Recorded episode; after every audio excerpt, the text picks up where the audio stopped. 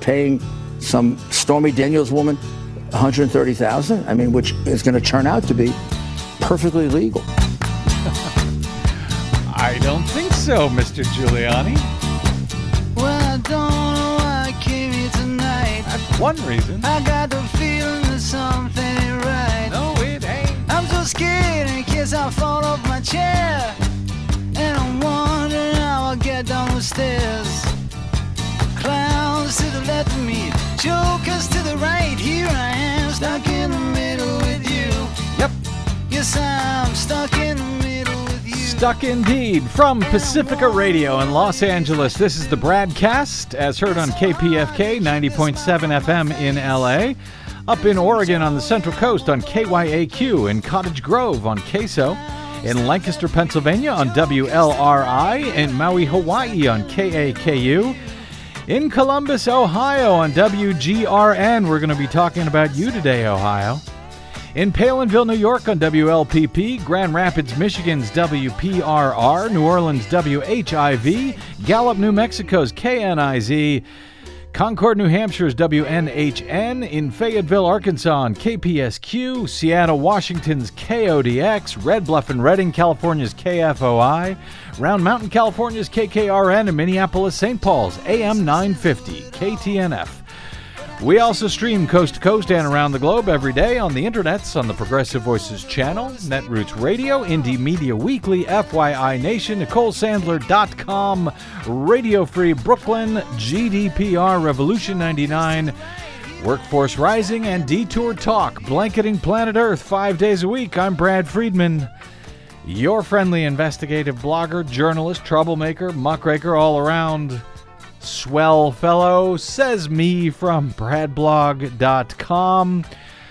Well, Desi Doyen, let me ask you Do oh, you think that we will soon see another one of those stories from the Washington Post or the New York Times along the lines of Inside the White House, following Rudy Giuliani's admission on Fox News that Donald Trump used his own money to pay off a porn star with whom he was having an affair, the president seethed for hours, shouting at aides about that idiot Giuliani and threatening to fire the man he had just hired days before to represent him. Uh, do you think we'll, according to 27 different sources inside the White House, Seems likely. you think we're going to hear something like that? Uh, I think that uh, Politico's Jack Shafer may have hit the nail on the head when he tweeted today, quote, Having Giuliani in the mix is almost like having a second Trump, Oh my gosh, that's actually quite insightful. right?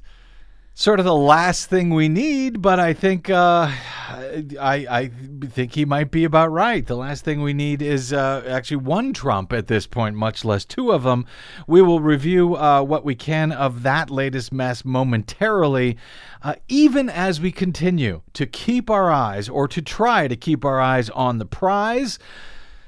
That for now being this November's elections to help end our national emergency. And on that front, we've got statewide midterm primary elections coming up on Tuesday in West Virginia, North Carolina, Indiana, and the great and always controversial state of Ohio, where a lawsuit has now been filed in advance of the primary there to try and force the state um, to not destroy digital ballot images that the public could use to review results if there are any questions about them. In Ohio, uh, never. Uh, nonetheless, we will be joined by uh, by two of the folks behind that just filed lawsuit momentarily. Yes, and if you want to understand why Brad is laughing about Ohio, just go to bradblog.com and click on the Ohio category Oh, yeah. and dive down that rabbit hole. Yeah, you better bring some uh, some provisions, some food. It's going to take you a while. Uh, all right. Uh, well, uh, let's start here. Uh, President Trump, in a Rose Garden ceremony on Thursday, announced an executive order to create his version of a faith-based office during a Rose Garden ceremony in front of 200 religious leaders. The timing of the event on National Prayer Day, National Day of Prayer, comes as Trump continues to receive attention, new attention today, for a settlement that his lawyer paid to Stormy Daniels. An actress in pornographic films who has said she had a sexual encounter with the president more than a decade ago. That, according to the Washington Post, that hush money settlement, as you know, was paid just days before the 2016 presidential election. At the ceremony, Donald Trump said he's responsible for people saying Merry Christmas more Oh gosh. and talking more openly about prayer. He said, quote, uh, don't you notice a big difference between two or three years ago and now? Faith-based offices were considered major announcements under the past three presidents. However, Trump's announcement on Thursday came as a surprise this morning to many observers. It was absent from the White House daily schedule, and some attendees from the religious community at today's Rose Garden event said they were told only of the National Day of Prayer blessing and nothing of the executive order. Huh. Wonder why Donald Trump suddenly would want to uh, try to make big news, particularly within the religious community today of all days. Uh, yeah, maybe it has something to do with this. Donald Trump on Thursday directly contradicted his earlier statements that he knew of no payment to Stormy Daniels, the porno- pornographic film actress uh, who says she had an affair with him. According to the New York Times today, Trump said he paid a monthly retainer to his former lawyer and fixer, Michael Cohen, and suggested that the payment by Cohen to the actress could not be considered a campaign contribution. Those comments reiterated an explosive announcement late on Wednesday by one of his recently hired attorneys, that would be Rudy Giuliani, who said on Fox News that the president reimbursed Cohen for the payment to the actress. Uh, Stephanie Clifford, who goes, who was, performs as Stormy Daniels, Giuliani described uh, his interview as part of a strategy. The disclosure nonetheless caught several Trump advisors by surprise, sending some scrambling on Thursday morning to determine how to confront the situation. In fact, it caught Sean Hannity by surprise when Rudy Giuliani told him about it on Fox News on Wednesday night. Paying some Stormy Daniels woman 130,000, I mean, which is going to turn out to be perfectly legal. Uh, That money was not campaign money. Sorry, I'm giving you a fact now that you don't know. It's not campaign money. No campaign finance violation. So So, they, they funneled it through the law firm. funneled through the law firm, and the president repaid it. Oh, I didn't know he did. Yep. There's no campaign finance law. Zero. So you could kind of tell that uh, Sean Hannity was certainly caught off guard. Oh yeah. Uh, maybe Rudy Giuliani was caught off guard with what ended up coming out of his mouth uh, with Hannity. In three tw- three Twitter posts on Thursday morning, clearly written by an attorney, not by Donald Trump, uh, on Donald Trump's own Twitter feed. The president repeated some of what Giuliani said on Wednesday night, specifically that Trump had had in fact repaid $130,000 uh, this payment that Cohen had made to Clifford just days before the presidential election in 2016. His tweets on Thursday were far more formal and legalistic than his typical morning messages to the world, says the New York Times. Um, those tweets normally include words in all capital letters, punctuated with exclamation points. Not this time. Here is the statement that is clearly written by an attorney, uh, not by Trump, uh, that was on his Twitter feed this morning. Mr. Cohen, Notice not Michael Cohen, but Mr. Cohen. Mr. Cohen, an attorney, received a monthly retainer not from the campaign and having nothing to do with the campaign from which he entered into through reimbursement. A private contract between two parties known as a non disclosure agreement or NDA. These agreements are very common among celebrities and people of wealth. In this case, it is in full force and effect and will be used in arbitration for damages against Ms. Clifford, parenthetically, Daniels. The agreement was used to stop the false and extortionist ex- uh, accusations made by her about an affair. despite already having signaled a uh, uh, signed a detailed letter admitting that there was no affair. Prior to its violation, Ms. Clifford and her attorney, this was a private agreement. Money from the campaign or campaign contributions played no role in this transaction. Both Giuliani and Trump in this tweet uh, seem to uh, remove the question of whether it was a campaign finance violation. Well, that's their attempt. That's their attempt. Both of them appear to be very, very wrong about that. And uh, as of uh, a few hours before Giuliani went on television, uh, his revelations were not part of a wider strategy beyond whatever conversations that Giuliani and Trump may have had, that according to several people close to the president's team. Now, you may remember that shortly after Stormy Daniels, uh, after that affair came to light, before many people were talking about it, Common Cause had filed a complaint with the Justice Department and the Federal Elections Commission, charging that the payoff appeared to be a campaign finance violation for a number of differing reasons, depending on who really made the payoff. Uh, but at that time, we had Paul S. Ryan, as you like to call him, the good Paul Ryan Yes, Paul S. Ryan. of uh, of Common Cause. He joined us on the show that day to explain that if Michael Cohen or someone else made the payments to Daniels, someone other than Trump, that would most likely be considered a campaign finance violation if the payment was meant to help the campaign as opposed to merely a personal payoff or something uh, because someone you know likes and cares about Donald Trump as a friend or something. But in general, it would be a campaign finance violation if it was by anybody other than Trump because one hundred and thirty thousand dollars would be far in excess of federal campaign donation limits that any single person could give to any one candidate. However, uh, as Ryan told us, if the if if the payment came from Trump himself, it might be legal in that a person is allowed to put as much of their own money into a campaign as they like. Uh, so it always seemed odd that Cohen was insisting that he paid Daniels out of the kindness of his heart and that he was not reimbursed by Trump because if it was Trump's money, it might have been okay. But now, thanks to Rudy Giuliani, who appeared to have stunned Sean Hannity with that comment on Wednesday night, we now have this admission that Trump, not Cohen, Trump had been telling us it was Cohen, uh, but Trump, not Cohen, paid her off.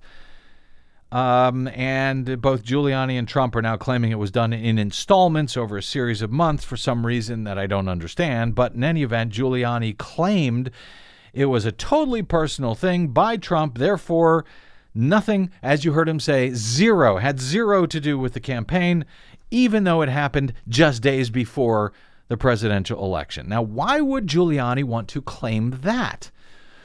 Well, because if it was Trump, then uh, it, you know he he's claiming it would be legal, but it would still need to be reported to the FEC, even if Trump made the payment as a campaign donation to himself, which would be legal that would be okay in general, but he would still have to report it to the FEC as his own campaign donation, which he does not appear to have done.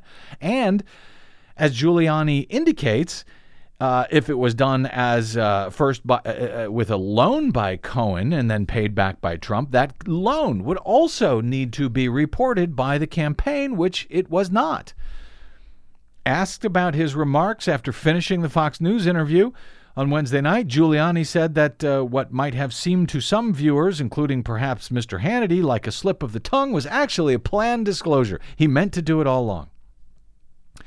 And he reiterated, quote, that removes the campaign finance violation, and we have all the document- uh, documentary proof for it explaining that the president and his other lawyers were well aware of what Giuliani intended to say on the program. As mentioned, it does not, however, remove the campaign violation because it wasn't reported to my knowledge and because Giuliani is terrible at this. He then went back on Fox News on Thursday morning and dug the hole even deeper while claiming that, you know, oh, this was just a personal thing, had nothing to do with the campaign, no campaign Therefore, no campaign violations, zero.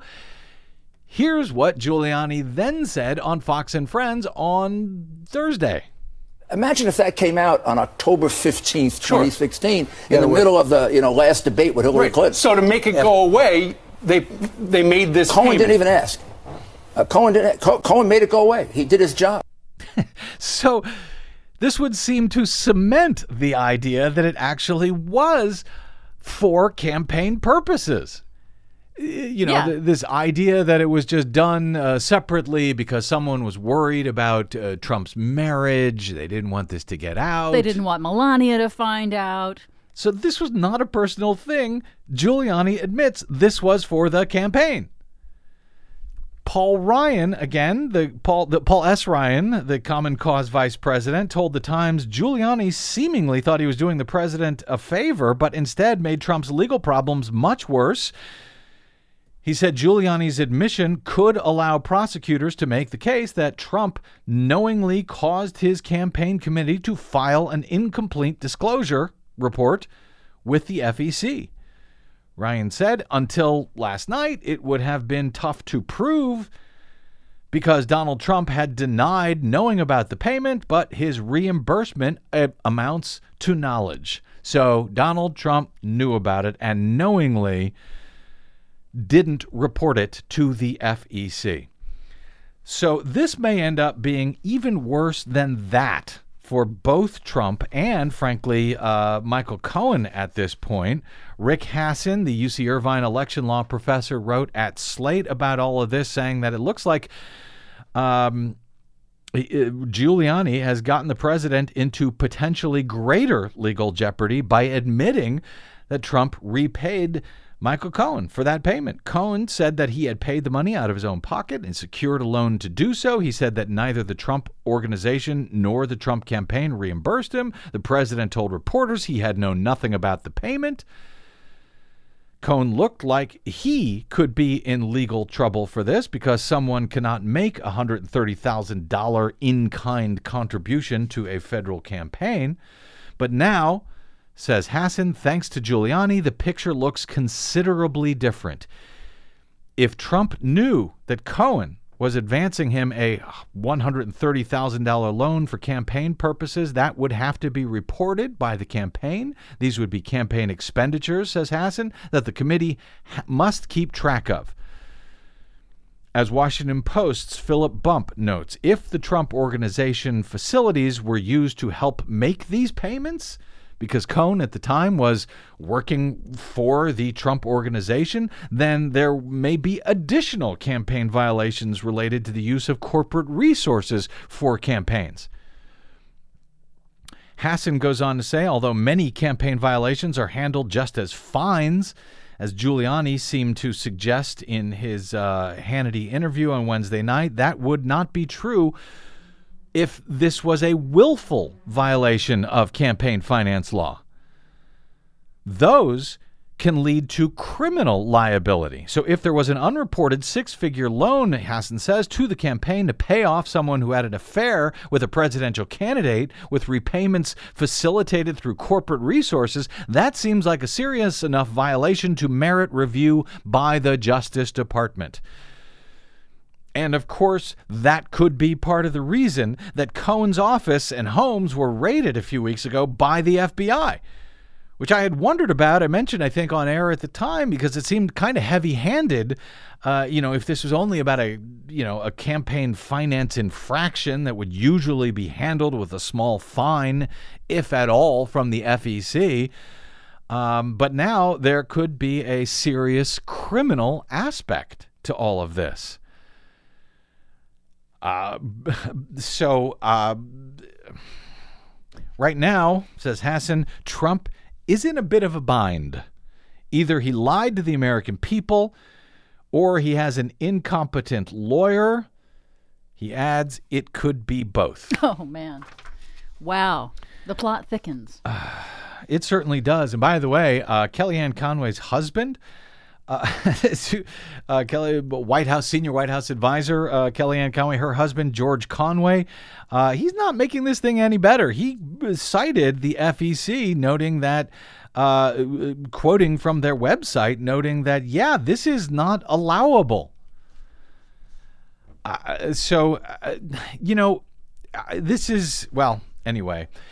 It's a quickly moving story, and I suspect by the next time we're on air, uh, all of this could uh, change yet again. But this is not getting any better for the president. It is getting worse. George Will, of all people, who I don't usually like quoting, uh, referred to uh, Donald Trump in a column at the Washington Post today as our temporary president. Good reminder all of this is just temporary, at least in theory. At some point, Trump will be gone. Hopefully, uh, he's not, uh, you know, filled uh, by someone who is worse. But this is all temporary. So, as the criminal justice system does its work, we, the people, we, the voters, need to do ours to try to overcome this uh, national, if temporary, emergency. And to that end, primary elections coming up in uh, four different states.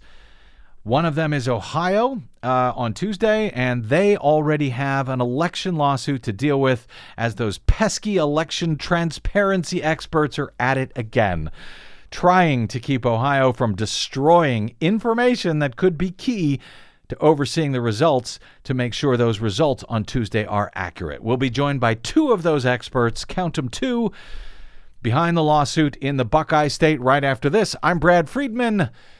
This is the Bradcast.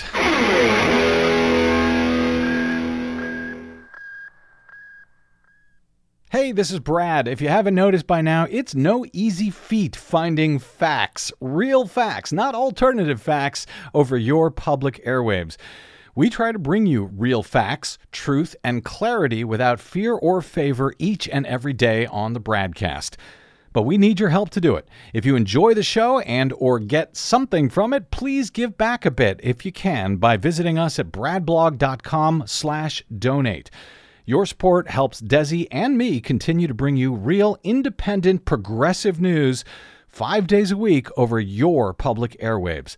We simply can't do it without your help, and that help is needed more now than ever. Please stop by bradblog.com slash donate today to make a one time donation or, even better, automated monthly support. It'll take you about 60 seconds, and you can rest easy knowing that we'll be here every day making sense of it all, or at least trying to. That's bradblog.com slash donate, and thanks. What is known, and the evidence is clear. I'm not alone. There are thousands of us here. This is my democracy.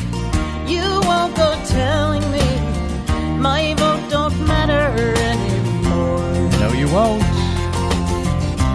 And is not worth fighting for. Welcome back to the Bradcast. Brad Friedman from BradBlog.com. That is uh, Victoria Parks, who uh, runs our uh, affiliate in Columbus, Ohio, WGRN, a song that she wrote after the 2004 election in Ohio for some strange reason. We will be, uh, well, we are heading back to Ohio here momentarily where they have their own uh, new election coming up for 2018, just days from now. But let's start back here in December in Alabama. As uh, you may recall, there was a special election for the U.S. Senate between Democratic candidate Doug Jones and the controversial right winger. Judge Roy Moore. The contest was highly contentious, very closely watched. Both Republicans and Democrats had put a lot of money into the race in deep red Alabama as the contest was seen as a bellwether for the 2018 midterms, and after all, a U.S. Senate seat was up for grabs, with the GOP holding a very narrow majority in the U.S. Senate. Just before that election last December, a group of election integrity advocates filed a lawsuit attempting to force counties in Alabama. Uh, where they use hand marked paper ballots tabulated by modern digital optical scan systems to set those systems to retain the digital ballot images that are created by those systems when they scan ballots for tabulation. These type of digital scanners actually take a photograph of each ballot when it is scanned and then they use that photo the scanners do. Uh, they use that photo to tabulate results. But the machines can be set to delete those ballot images immediately after recording the vote from the photo of each hand marked paper ballot, or those ballot images can be retained, those photographs, so they can be reviewed by the public after an election.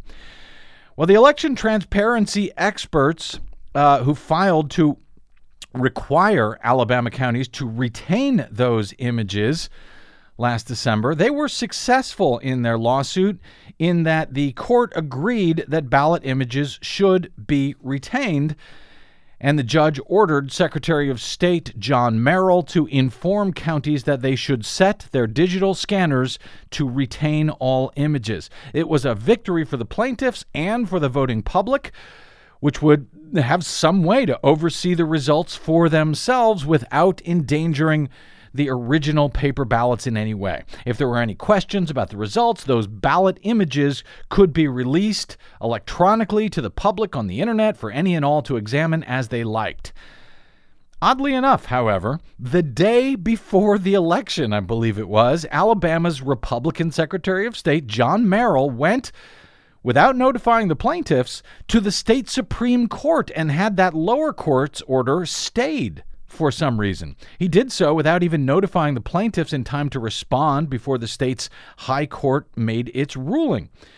Merrill uh, never sent the notice to the counties to tell them to preserve the ballot images, and in a bizarre turn, as some Bradcast listeners may remember, Merrill, the Secretary of State, ended up blocking me on Twitter after I had politely corrected his entirely inaccurate claim that the uh, that Alabama's scanners were not capable of creating and retaining digital ballot images. Well, the Democrat Doug Jones ended up winning that U.S. Senate election last December, and Republican Roy Moore spent several weeks before he finally conceded, claiming that fraud had kept him from winning what should have been a very safe Republican U.S. Senate seat.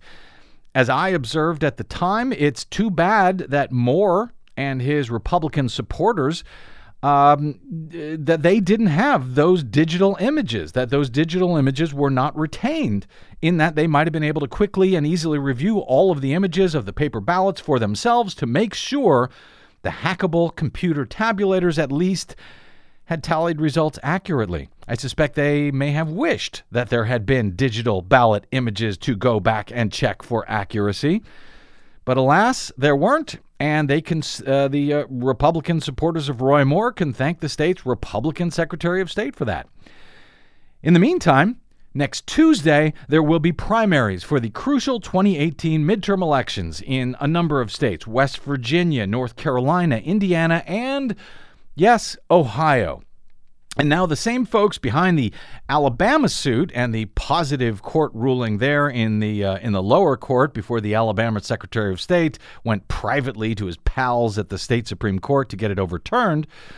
Those same folks are now working with folks on the ground in Ohio in the crucial swing state where they have just filed a similar case in hopes of assuring voters on all sides of the aisle have something to look at if there are any questions about results either in the Tuesday primary or this coming November. According to the press release from Americans United for Democracy, Integrity, and Transparency in Elections, or Audit USA, Ohio's Republican Secretary of State John Husted and the boards of election of Franklin and Cuyahoga counties are facing an Ohio Supreme Court case challenging election practices voters and experts say violate the law. Plaintiffs filed suit to halt the County Board of Elections' plan to destroy key election materials known as digital ballot images immediately after the Tuesday, May 8 state primary election. Cuyahoga uh, County and Franklin County are among the 15 counties in Ohio with newer voting equipment that use digital images to count votes cast on paper ballots. The case asks the judge to order all Ohio counties to follow the voting system manufacturer's instructions to preserve all ballot images as, they argue, required by law. This, they say, can easily be done The uh, plaintiffs argue in uh, in time for Tuesday's primary. Joining us now to discuss this case are two of those folks instrumental to both the Alabama suit and the Ohio suit, and both of whom have been with us on the Bradcast in the past. John Brakey is director of Audit USA. He is a longtime election integrity and transparent uh, transparency champion based in Tucson, Arizona. And Chris Sautter, a uh, plaintiff's attorney in this case, is among other things a longtime election attorney and university professor at American University in D.C. He was an early advisor to Barack Obama and Bernie Sanders and even Al Gore back in 2000 after uh, well after he had literally written the book on election recounts with 1994's The Recount Primer considered by many to be a definitive guide to election disputes.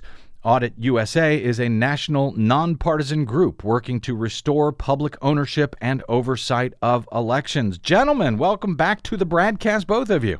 Thank you. Thank you. Uh, John Brakey, let me start with you. You guys have been going uh, sort of all over the country uh, trying to encourage these cases to be brought in states where these type of digital scan systems are used uh, in order to force officials to retain the ballot images, make them available to the public after elections. Any idea uh, how many such states there are right now, John? Well, you know, most of them, believe it or not, have either one county or the whole state, like the state of Maine is a 100%. Maryland is a 100%. Uh, Rhode Island is a 100%. It's pretty shocking. Right now, nationally, it's about 50% of the vote is going to be counted on these digital scanners. Is is And that's important. It is important. Is the default, and this is important too, is the default setting on these systems uh, generally to, because I know there's several different settings, to either save all images or save only the write in ballot images or actually, you know, don't save, don't retain any of them. Is it, What is the default on these systems? Do you know? Do they actually, do election Well, officials need to turn is. this on? That's a good question, Brad. First off, it, the setting comes save all, and that the system was designed that you cannot have a self-destruct button to do this. You have to go in and you consciously, on a daily basis on the 850, have to destroy the images. And that's something new that we just learned in the case because we brought in a, a very well-known scientist that I've known for 14 years, Dr. Thomas W. Ryan, who used to be the chair of the Pima County Commission, who led up buying these machines, and I consider him being probably one of the best experts in the country on this. So he's saying and, that. you know, he states yeah. But he states very clearly in his summary deleting ballot images significantly undermines the integrity of the election system that derives all of its tabulation data from those images. But what what, what I'm trying to figure out, John, is, uh, is you're saying that the, the machines, when they're delivered to the counties from the uh, these private election vendors, that they are set as you as far as you know to actually save all ballot images, and they would have to actually affirmatively change that setting in order to not save all the images. Well, you, you to transfer them. You know, when they get done at the end of the day, they work with uh, uh, thumb drives. And when you stick the thumb drive into the DS200, it gives a direction. Do you want to save all, move everything? Bang, put it on the stick. Or you have a choice.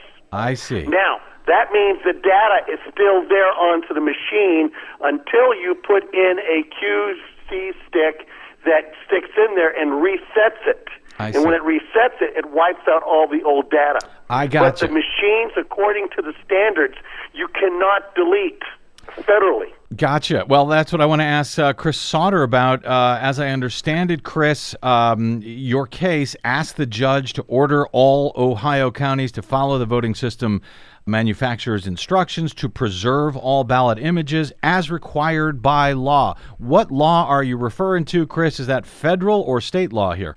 Well, we're, we're, it refers to federal law, but uh, let me just clarify what the lawsuit does. Uh, we have named uh, in the lawsuit the Secretary of State and uh, two counties that happen to be the two largest counties in the state, Cuyahoga, where Cleveland is and Franklin where Columbus is. And uh, the reason why we named those two, there are 15 counties in the state uh, that use digital. Roughly about uh, a little less than a third of the state's voters in Ohio vote on uh, digital. And we named them because they, quite frankly, admitted that they were not uh, preserving in, uh, the ballot images. In so many words, they did. In Cuyahoga, they just out and out admitted it. In uh, Franklin, they denied that there were any ballot images to be saved. Uh, They they they, So, cla- they uh, claimed that their machines. d- I mean, that sounds Yeah, like what I heard in Alabama. That their machines don't uh, uh, create these images. yeah, they the were just trying to exactly. They were just trying to blow us off. In other words, but Okay. um, there, there's a federal statute that was passed in 1960, long time ago, and it was passed during the civil rights era when uh, voters were uh, African American voters were trying to register, and uh, local officials, w- when the Justice Department came down and said, "You're not complying. You're not letting these people register," said, "Well, we don't have any evidence. Uh, we don't have any records." And so the statute actually made it uh, uh, has a, cr- a criminal uh, penalty if you destroy ballots. Now, as a practical matter, the the since the civil rights era, the Justice Department hasn't been bringing criminal action, but the the federal statute requires that all election materials um, be preserved for a period of 22 months right. and um, the um, it doesn't specifically refer to ballot images. However, because of the uh, the nature of this new technology, um, what is happening is that the uh, the count, uh, the ballot count, is being, as you explained in your introduction, is being made um, through the ballot images as opposed to the paper ballots themselves. It used to be um, not long ago, and there's still many of these machines around the country, uh, optical scan, where the paper ballots themselves um, were read, and that's how the tabulation was made. But now it's done through these ballot images, which make them a part of the chain of custody. Uh, clearly makes them um, a an election material under the federal law. So our argument is is clearly that uh, um, the practice in these two counties violates um, this federal law. Now we we also named the Secretary of State uh, the Secretary of State is the chief election officer has a duty, um, statutory duty, to make sure that each of the counties follows the law, and we're asking the court to order the Secretary of State to uh, instruct all counties, all 15 counties that use digital balloting, uh, to preserve those ballots and comply with the federal law. And and you guys have had uh, luck, uh, setting aside for a moment the Supreme Court in Alabama, which stayed the lower court ruling. But uh, so far, I think is, is uh, three separate states: uh, Arizona, Alabama, and uh, somewhere else. I'm I'm all of a sudden forgetting where uh, the judges have agreed with you that these are these ballot these digital ballot images are in fact election materials that need to be retained for 22 months. Well, the, mo- the most recent most recent case is uh, only a, I think about three or four weeks old out of New York. Right. That was a little more advanced. In New York, the state election board declared that um, ballot images uh, were election materials to be preserved. Um, and then in a, uh, a local election um, in upstate New York, that was decided by just a handful of votes, single digits. I forget how many, but Right. a very small number. Uh, a citizen um, filed under the State Freedom of Information Act a request for those ballot images, and uh, just a couple of weeks ago, a New York appeals court uh, declared that citizens have the right to access to those ballot images. Um, that's ultimately ultimately where we want to get. Um, but for us in most of the states, aside from Arizona, um, maybe Alabama, um, Maine, New York, uh, and we believe Maryland, uh, those states we believe uh, are preserving the ballot images. Uh, but the vast majority of what, what we're hearing so far is that there's been no order from the chief elections or officer, and that has meant that uh, the local election officials have been kind of on their own, and many of them, uh, quite frankly, don't have a clue. Uh, Yeah, apparently- what ballot are. Yeah, i- i- i- which uh, was the case with the Alabama Secretary of State. Either that, he didn't know what they were, or he was lying to me about it. And it seems like uh, the way Franklin County, Columbus uh, in Ohio has responded, that they don't understand it either, or they don't want to understand it. Um, John, Well, yeah, In Alabama, the Secretary of State, John Merrill, was misinformed on a number of issues. As you recall, on election night, Yep. he uh, gave a, a incorrect interpretation of the state's recount law, and when he was corrected by a law professor at University of California, Yep. he uh, responded in the same way he responded to you. Yes, he he cut off Rick Hasen. He blocked him on Twitter as well at the time. Uh, so I was not alone. Uh, John Brakey, uh, we we've talked before about how allowing the public to review actual hand-marked paper ballots is uh, really more valuable than anything, but that ballot images, the di- these digital ballot images, are sort of the next best thing. I- i- Is, am I characterizing that correctly as you see it?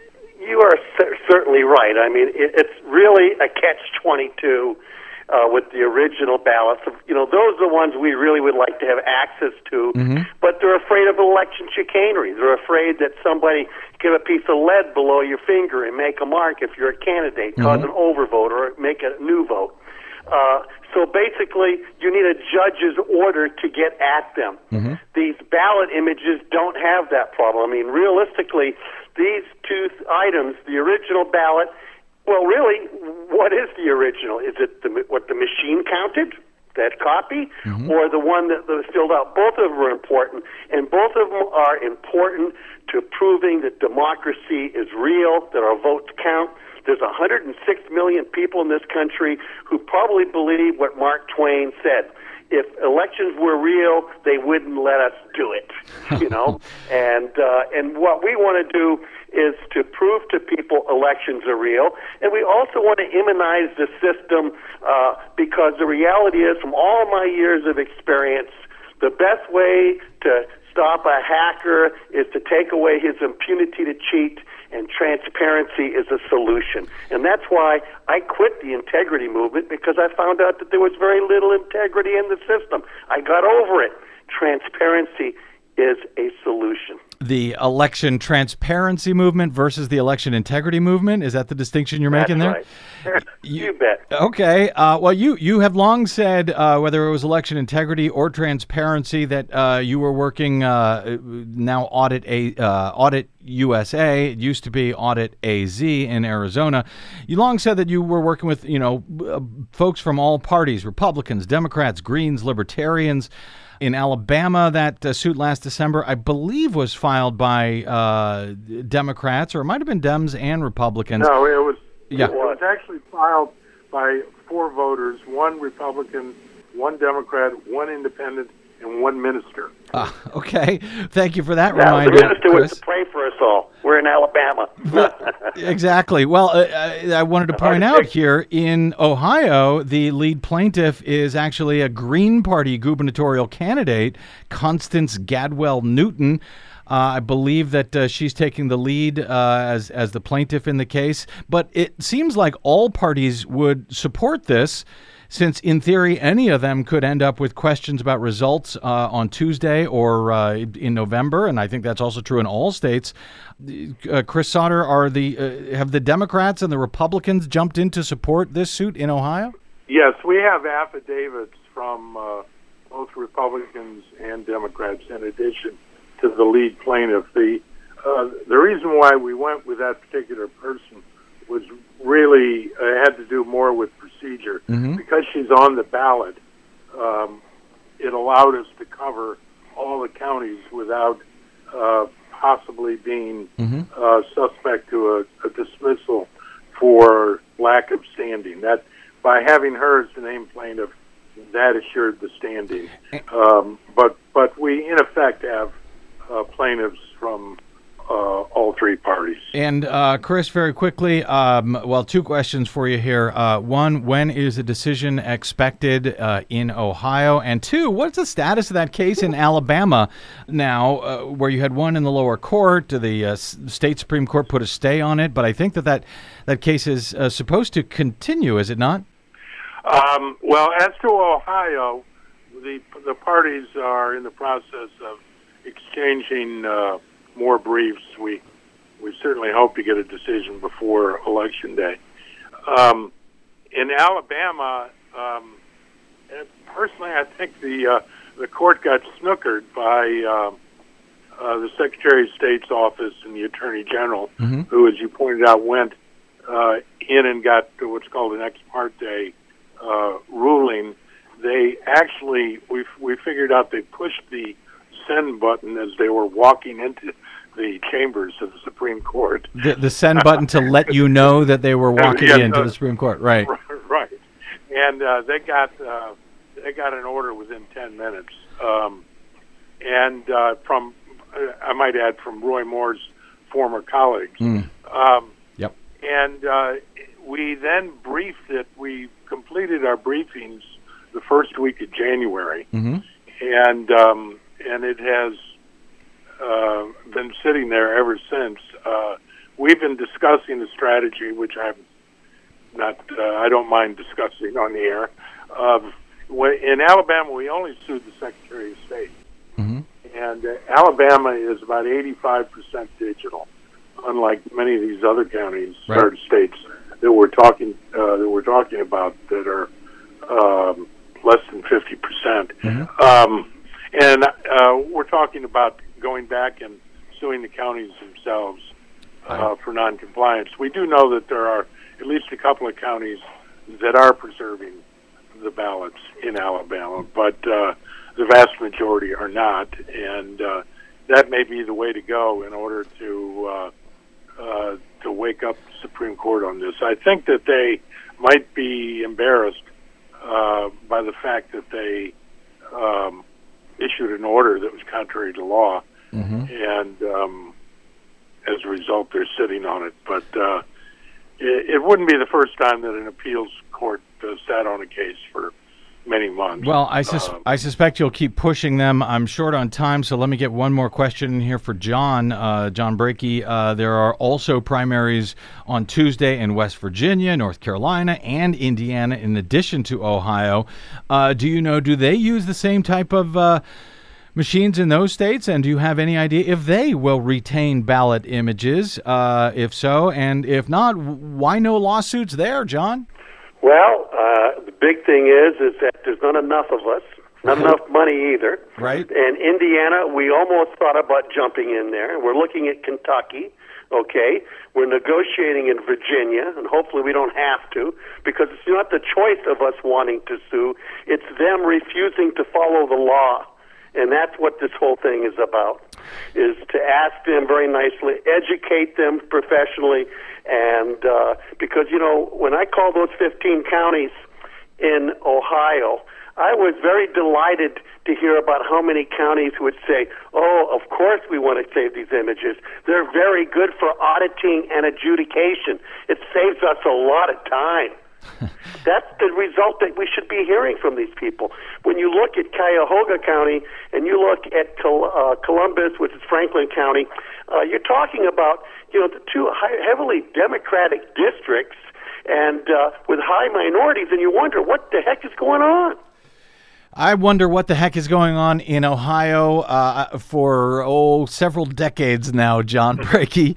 I know you have too. Uh, Chris Sautter and John Brakey, both of uh, Audit USA. You can find and support their work, their important work. Now that they've got to go county by county, apparently, uh, some four thousand something uh, counties across the country. You can find their work at auditelectionsusa.org and on Facebook at audit.ua USA. Audit.usa. Do I have that right, John? You certainly do. All right. Thank you, gentlemen. Both of you, good Thank luck you. on the suit and stay in touch. Appreciate it. Thank you, sir. You bet. Okay. Okay, so from the Stormy Daniels mess to the Ohio elections mess, let's go to something much calmer and much easier. Desi Doyen, you're on deck. We'll take a quick break and we'll come back to your latest Green News report. I'm sure that will calm all of us down. I'm Brad Friedman. This is the Bradcast.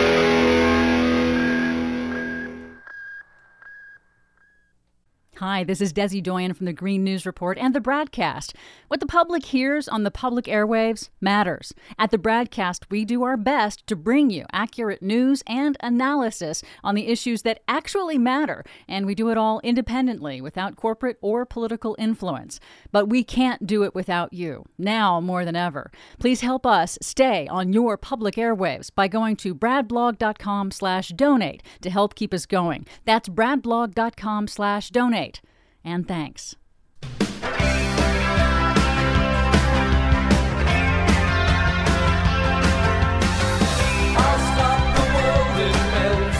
Welcome back to the Bradcast. Running late, as usual, no time for chit chat, so we will get to it. Our latest Green News report. With this latest reckless decision, the EPA did not just jeopardize our planet and our health, they also broke the law. 17 states sue Trump administration over rollback of car emissions standards. This is a worst case scenario for government ethics. I, I feel like I want my head to explode right now. More new ethics problems for EPA Administrator Scott Pruitt. Pakistan sets all time world heat record for the month of April. Plus, Russia launches the world's first floating nuclear power plant. Fantastic. What could possibly go wrong? All of those stories and more straight ahead. From BradBlog.com, I'm Brad Friedman. And I'm Desi Doyen. Stand by for six minutes of independent green news, politics, analysis, and snarky comment. We are killing our planet. Let us face it. There is no planet B. Uh, yes, there is. It's called Mars, and Elon Musk is going to fly us there, and we will all be eating Matt Damon's poop potatoes. Okay? This is your Green News Report.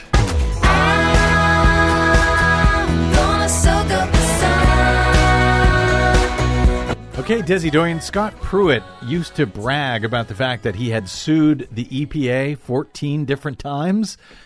Well, I guess what comes around goes around. Yes, it certainly does. A coalition of 17 states and the District of Columbia filed suit against the Trump Environmental Protection Agency on Tuesday, arguing that the administration's attempt to weaken Obama era fuel economy and emissions standards for cars and trucks is against the law. The states, led by California, allege the rollback is arbitrary and unsupported by evidence and would increase healthcare costs and climate change impacts. In a press conference, California's Democratic Governor Jerry Brown was characteristically blunt. He's breaking the law. He's uh, flouting the Clean Air Act and the uh, legitimate needs and well being of the American people. This is about health, it's about life and death. Pruitt and I suppose his boss, Mr. Trump, uh, they want people uh, to buy more gas, uh, create more pollution. Hard to believe, but that's the fact. The 17 states represent 44% of U.S. car sales. Governor Brown and some auto industry analysts warn that weakening the standards could hamstring the U.S. auto industry because the rest of the world is transitioning to cleaner cars and trucks. Which means they're going to be able to sell a lot more cars, and the U.S. auto industry is going to be caught out again. More troubles for EPA Administrator Scott Pruitt. Two of his top aides resigned this week related to Pruitt's questionable spending and ethics. Now, new reports reveal that Pruitt's exorbitantly costly trip to Morocco last year was actually organized by a lobbyist who was then subsequently hired by Morocco to lobby the U.S. government. Nice. Former federal ethics chief Walter Shaub told CNN It's inconceivable in any other administration that he'd still be in this position, particularly because the whole point of the trip seems to have been to promote natural gas industry interests. And it's really not clear what an EPA administrator has to do with that. Well, it depends if that EPA administrator is Scott Pruitt and has been funded for years by the fossil fuel industry. And now the Washington Post reports that a billionaire who advised Trump on deregulation has himself received a special exemption from regulation. The EPA this week quietly granted billionaire Carl Icahn a special financial hardship waiver worth millions of dollars that exempts an oil refinery he owns from renewable fuel blending regulations. Icahn was forced to step down as a Trump advisor last year amid corruption allegations that he was using his position to benefit his investments. Billionaire Carl Icahn got a hardship waiver for a profitable refinery. Poor guy. Meanwhile, the impacts of global warming caused by burning fossil fuels continue to accelerate. Pakistan on April 30th hit 122 degrees hmm. Fahrenheit. Now, if confirmed, that would be a new world record for the hottest April temperature ever reliably recorded on the entire planet. Wow. But some good news for breathers. New York City this week announced plans to electrify their entire bus fleet by 2040. Even better news, Shenzhen, China announced it has already converted its entire fleet of 13,000 buses to electric, and they did it in just three years. In Hawaii, a bipartisan unanimous vote in the state legislature made Hawaii the first state in the nation to commit to 100% renewable electricity and a statewide net zero carbon emissions economy by 2045. Nice. And finally, Russia has launched the world's first floating nuclear power plant, and it's headed on a very slow barge to the Arctic, where it will begin operations sometime next year. It's part of a planned fleet of floating nuke plants that Greenpeace warns could cause Chernobyl on ice. Not as nice. For much more on all of these stories and the ones we couldn't get to today, please check out our website at greennews.bradblog.com. Find us, follow us, and share us worldwide on the Facebooks and the Twitters at Green News Report. I'm Brad Friedman. And I'm Desi Doyen. And this has been your Green News Report.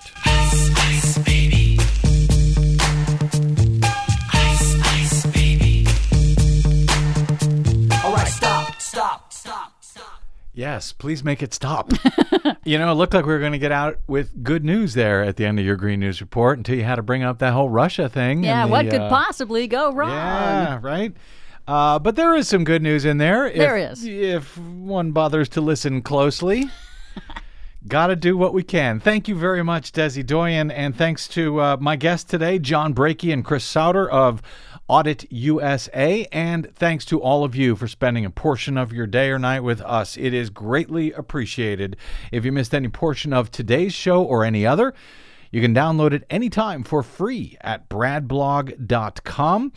I thank those of you mightily who stopped by bradblog.com slash donate to help us continue to do what we try to do every day over your public airwaves, particularly those of you who sign up for a monthly subscription of any amount you like. We uh, we very much rely on you here, only you. So uh, thank you. You can drop me email if you like. I'm bradcast at bradblog.com. And on the Facebooks and the Twitters, I am just the Brad Blog. We'll see you there. Until we see you next time, I'm Brad Friedman. Good luck, world.